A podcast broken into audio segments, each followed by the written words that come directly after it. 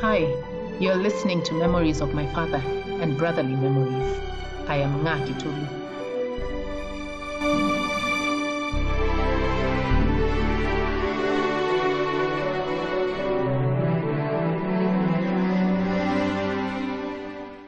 Dad, did we ever tell you how we were very well known in Mtwapa town? Not because we were naughty girls, but because of you. We used to be called, hey, wale wasichana wa mzee muli, wachana nao, usiwaguse, wewe, wewe, baba yao atakuja hapa na bunduki.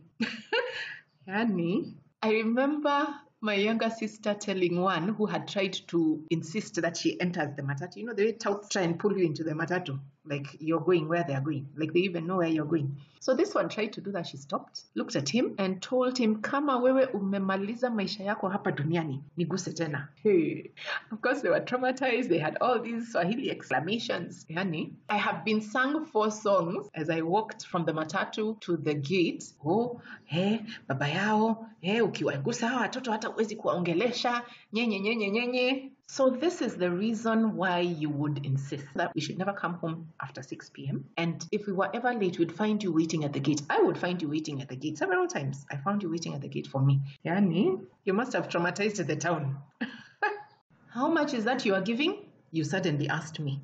I can't quite recall if it was Sadaka or we were giving towards something special.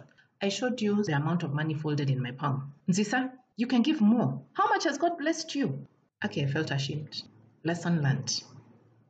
I had two bouquets in my hand as we walked into Nairobi Hospital to see my two girlfriends who were admitted there. I called the first and she told me she had already left for home. And my first thought was, okay, so let me return this bouquet to the car. I'll keep it myself. You know, I love flowers. And the other one I'll give the other girl who had come to see.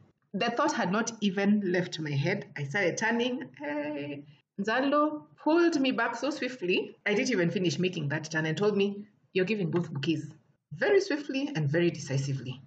As in, I mean, what was I thinking? Why would I return the bouquet? I had brought it for somebody. So lucky girl, she's going to get two bouquets.